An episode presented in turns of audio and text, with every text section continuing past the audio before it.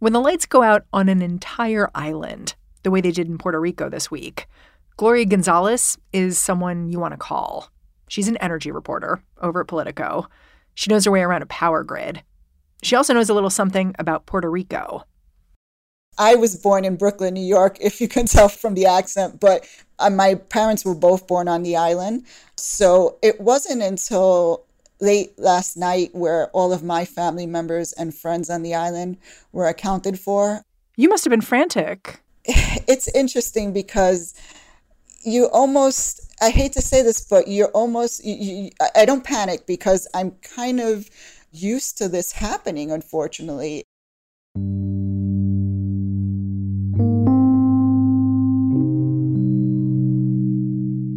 Gloria is used to this happening because Puerto Rico's power grid has been straining under its own weight for years. Hurricane Maria dealt a knockout punch, and it's never really recovered. While this week's outage is especially severe, the lights go out frequently enough that now Gloria's whole family knows the drill.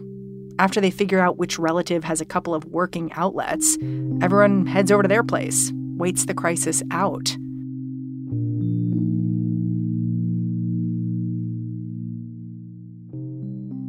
As I looked at reports of flooding and mudslides, looked at aerial footage of soaked villages, it was pretty easy to think about this latest power crisis as a trick of Mother Nature.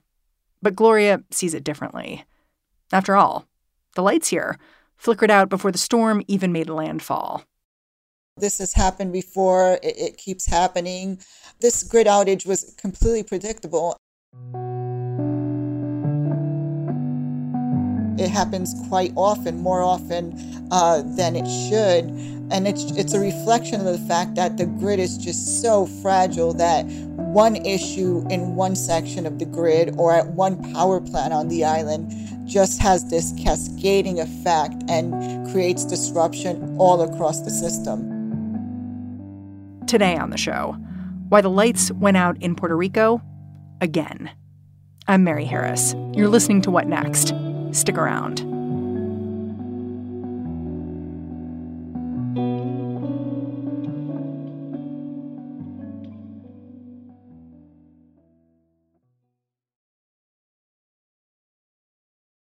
Are there reasons, geographic or otherwise, that Puerto Rico is especially difficult to supply with electricity? Yes. I mean, one of the big challenges is that Puerto Rico is an island, right? It's not connected to mainland United States. And so, so much of what the, the island relies on is imported. For example, the island right now is heavily dependent on fossil fuels, and much of that is imported into the island. And so, whenever you have a storm disruptions, or honestly, even market disruptions like uh, Russia invading Ukraine and completely disrupting the oil and gas markets as it did earlier this year, that creates cascading challenges that trickle down to places like Puerto Rico, which are dependent on imported fossil fuels. And my understanding is that a lot of the energy supply comes from the south and it's just sort of strung along to the north of the island. And so that also creates a vulnerability. Absolutely. So what what you see is that many of the power plants are located on the southern parts of the island, which was heavily inundated in this particular storm. But just generally speaking, anytime there's an issue in one of those power plants, it creates that impact across the entire system. Or let's say there's a, a grid failure, a transmission line goes down uh, in the mountainous areas in Puerto Rico, which happens fairly frequently. That creates disruptions in terms of transporting the power that's generated in the southern part of the island to the more densely populated northern parts of the island. You're painting this picture of a really fragile energy ecosystem in Puerto Rico just because it's reliant on fossil fuels. The way that the energy moves around the island is also a pretty fragile situation. But I wonder if we could go back in time a little bit because the folks who built this fragile infrastructure, it was the Puerto Rico Electric Power Authority, or PREPA. Can you explain who they are and what role they play here? Yes. Yeah, so basically, PREPA, the government owned utility, was the primary operator, not just for the power plants, but for the transmission grid, which has since been taken over by a private uh, sector company called Luma Energy. But prior to that, PREPA was in charge of, of the grid. I've heard one person put it like this that the story of PREPA is the story of Puerto Rico. I wonder why you think that is. That's an interesting uh, way to look at it. One of the challenges you have, and, and this goes back many years, but PREPA was an agency that was uh, financially challenged in a lot of ways. And one of the issues that they had was they basically were underinvesting in maintenance, basic maintenance for the grid they'll say they didn't have the financial capacity to do so. Others will disagree with that. But one of the challenges that led to the current situation is that PREPA was underinvesting in basic maintenance of the grid. So you had a grid that was falling apart substations weren't being upgraded as needed transmission lines you know weren't being upgraded as as needed vegetation management uh, wasn't happening at the rate that it needed to happen so like cutting down trees so they won't fly into the power lines. Exactly. And if you're familiar with Puerto Rico, you know, a lot of Puerto Rico is mountainous terrain, uh, rainforest. And so there's a lot of required vegetation management just to keep the transmission lines not being interfered with so that they can keep the power going across, as we talked about, from the south to the north. There were a few reasons PREPA was in such bad financial shape. One big one is that historically, government agencies got their electricity for free. That meant PREPA relied on factories and businesses to be paying customers. And as those kinds of companies moved off the island, PREPA lost all that money. And so, you know, with an agency like PREPA, you know, they talked about how they were challenged from a financial perspective. Uh, the entire government was challenged from a financial perspective you know, there was to the tune of, you know, a massive debt. You know, when PREPA had to go into bankruptcy, it was basically it's, it's been carrying around a debt of just shy of 9 billion but if you look at the overall picture for puerto rico the debt was actually above 70 billion excuse me and so that's one of the you know big challenges and one of the reasons why you know the federal government at one point stepped in to try to address the fiscal crisis that the island was engaged in. Here's what that looked like. In 2016, under President Obama, Congress passed a law that aimed to restructure Puerto Rico's debt. The new law also broke up PREPA's control of power by privatizing the electrical grid. Last year, an American Canadian company called Luma stepped up to manage the grid, but it hasn't exactly been smooth sailing. So Luma took over the grid in June of 2021. There have been ongoing power outages since then.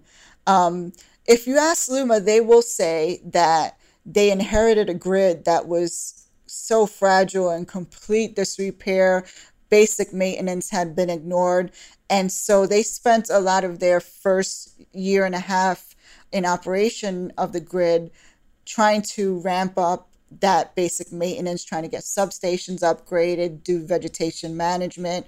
They're defenders and they are people who agree that they they have improved performance and that they were starting from a very bad, difficult place.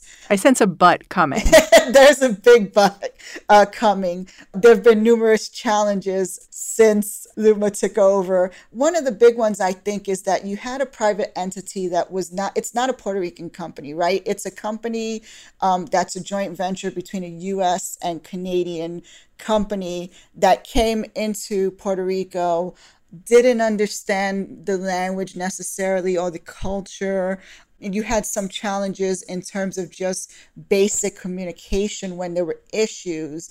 I think one of the challenges, you know, for Luma is that when initially when a power outage was happening you would just kind of hear silence and that was incredibly frustrating to people right when when something goes down when a power grid goes down and you have no power you want to know why and when it's coming back right so and silence communicates it doesn't matter you know it gives a bad impression that you're not trying to fix the problem, right? So that is one of the challenges. Some people will say that the other challenge is that, you know, they just didn't have the personnel uh, to actually deal with the situation on the ground. They brought people from the mainland United States to work on the grid, and, and, some of those employees just literally didn't understand the terrain on the island. And so that was that creating challenges as well. But one of the big issues is that, you know, the duration of the outages, how long they last, has been a big issue under LUMA's watch, right? Right. Like my understanding is there's some dispute about like whether there's more or less outages now, but the outages seem to be longer. And so people really feel it when there's a power outage. Exactly. Some people will say it's all a matter of perception, right? You know, that the outages are less frequent, but because they go on for several days, you know, it, it's, it feels like there's, there's more of them.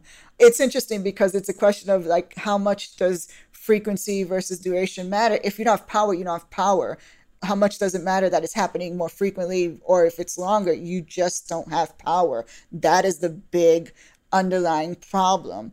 And so, you know, the basic issue is the lack of power or reliable power for the people of Puerto Rico. Yeah. You know, there was a big protest against Luma in August, and it got some attention because the protesters were pepper sprayed. And I was looking at one of the signs that the protesters were carrying. And it was a great sign. It said, Luma go to hell. And it depicted the Energy Authority as a vampire bat sucking the blood out of Puerto Rico. It was very visually arresting. Yeah, it's very interesting because that particular protest you are referencing was specifically directed at Luma, but it also was a reflection of the growing anger at the government of Puerto Rico and quite frankly, at the federal government for all the issues that uh, the people of Puerto Rico are dealing with outside of the power grid issue. For example, uh, the education system is challenged. They've closed many schools. They don't have enough teachers. Uh, you know, if you're a parent, you know, what do you want for your for your child? You want your child to be healthy, happy, and have a access to what they need, including a good education. And that's a, a major challenge on the island. And the healthcare system, again, you want access to basic healthcare. That's been a challenge going back many years.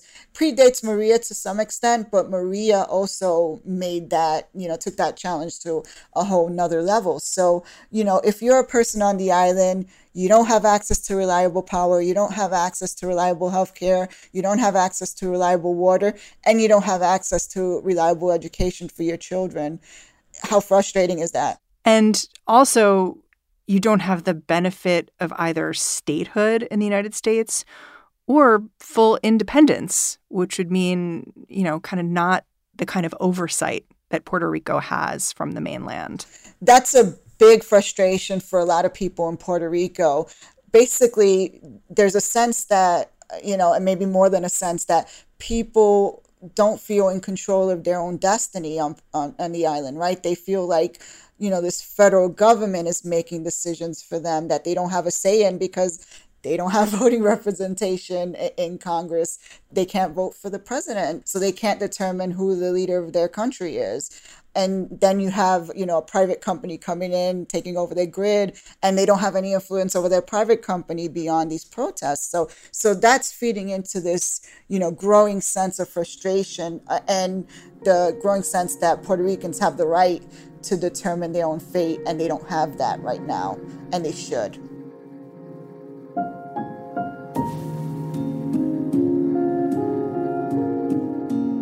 When we come back the American government has tried to fix Puerto Rico's grid too. So why hasn't that worked?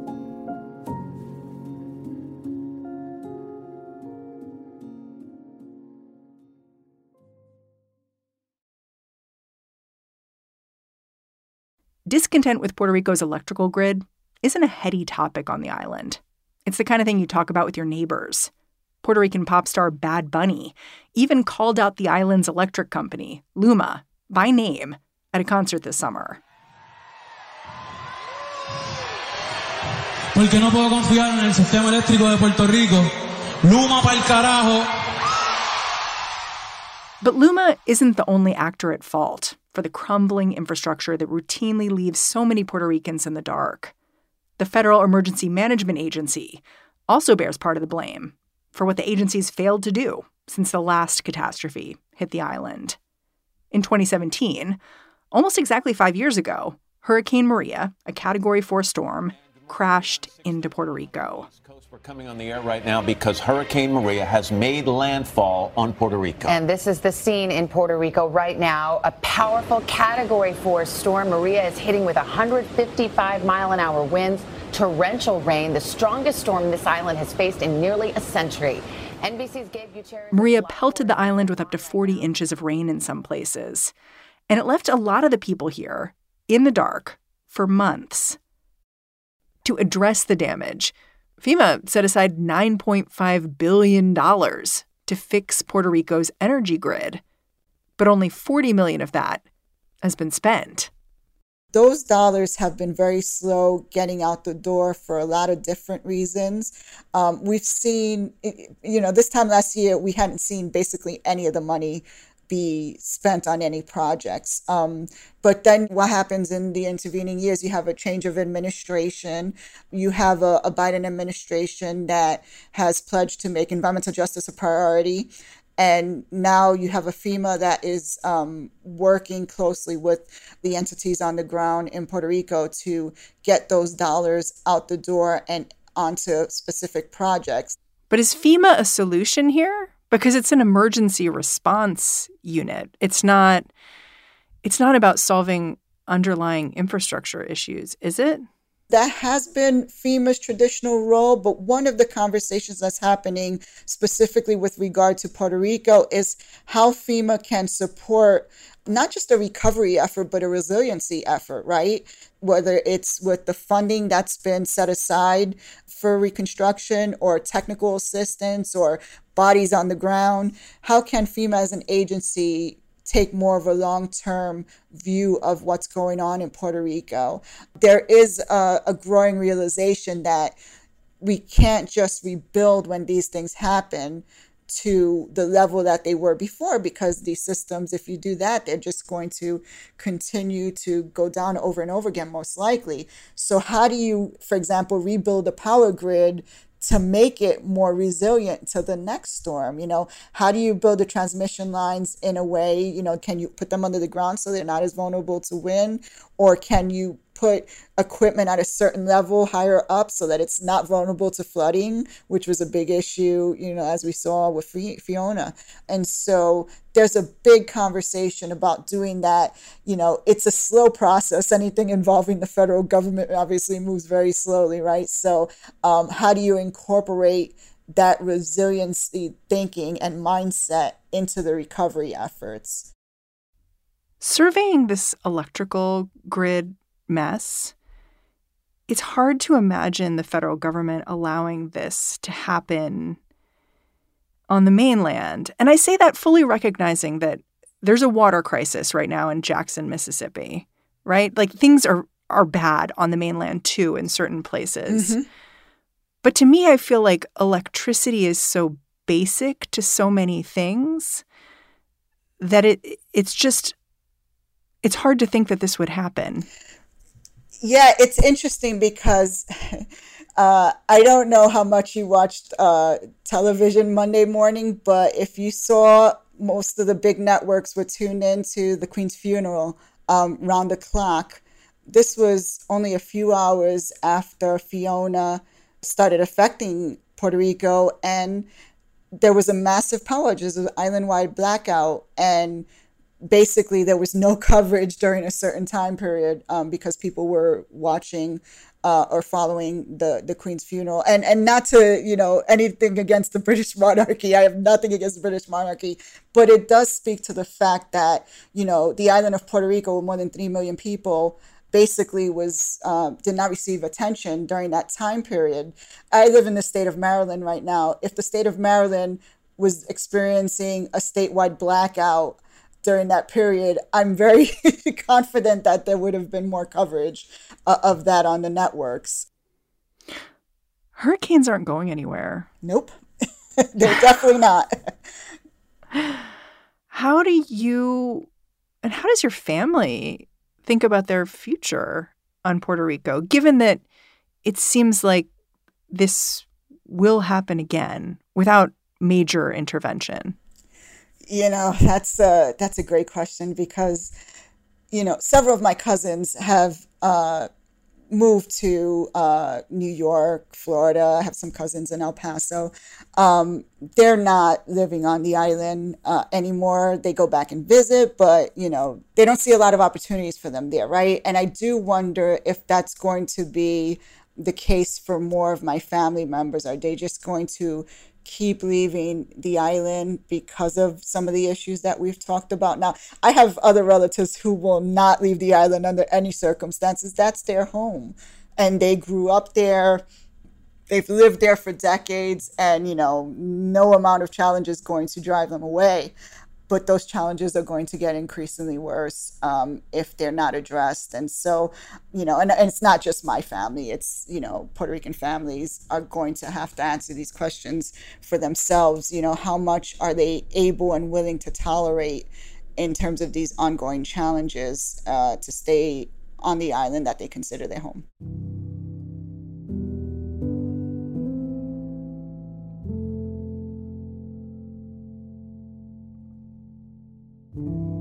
Gloria Gonzalez, I'm really grateful for your reporting. Thanks for coming on the show.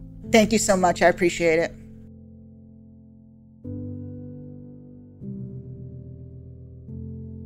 Gloria Gonzalez is the deputy energy editor at Politico.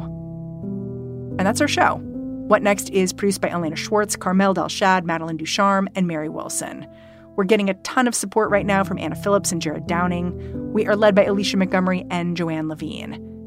And I'm Mary Harris. You can go track me down on Twitter, say hello. I'm at Mary's desk. I am handing the reins over to What Next TBD right now.